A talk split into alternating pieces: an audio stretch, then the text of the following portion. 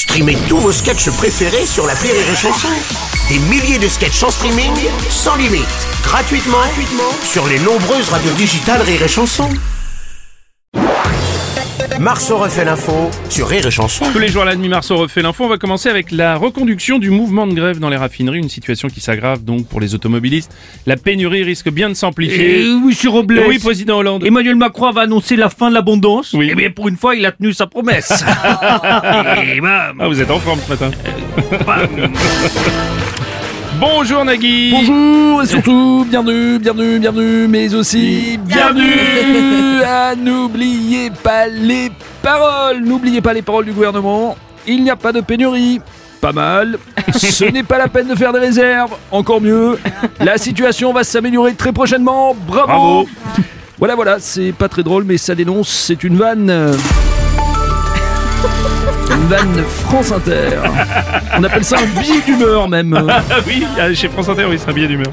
Bonjour Bruno Robles. Bonjour Monsieur Ciotti. Ce blocage, cette grève, ça m'embête tout particulièrement. Vraiment, c'est fâcheux. Oui. Parce que c'est pas directement la faute d'Emmanuel Macron, c'est un conflit privé. Alors ça, vraiment, ça m'ennuie. C'est c'est pas vraiment la faute d'Emmanuel Oui, Macron. bien sûr, oui, bien sûr, merci Monsieur Ciotti.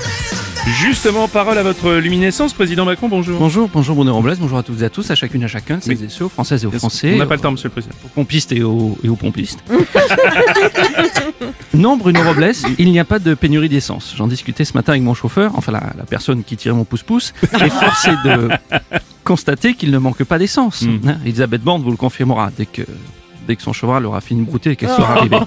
Donc vous nous le confirmez, pas de pénurie, Monsieur le Mais Président évidemment, si vous ne croyez pas, posez la question à Olivier Véran. Une fois qu'il aura retrouvé son souffle car elle est venue à vélo, il vous dira... euh, Ok, Il n'y a pas de pénurie, Il a pas de pénurie, évidemment. Président. Merci beaucoup. Mmh, Salut, Doc ouais, Gynéco. et moi, j'ai pas de souci, zéro souci avec la pénurie. hein. Ah ouais? Parce que j'ai entendu qu'il allait avoir des problèmes avec ceux qui roulent beaucoup. ok, je retourne au placard des Merci, personnages. euh, Doc. ouais.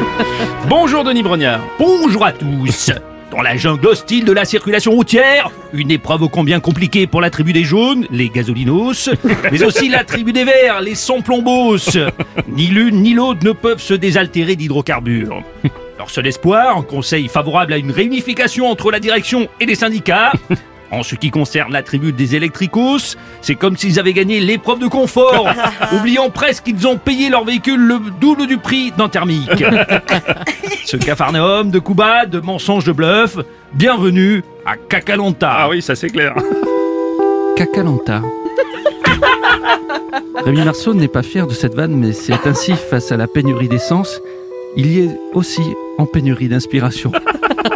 Sur ce sujet, toutes les vannes possibles ont été faites, allant jusqu'à puiser dans les archives des textes de l'époque des Gilets jaunes.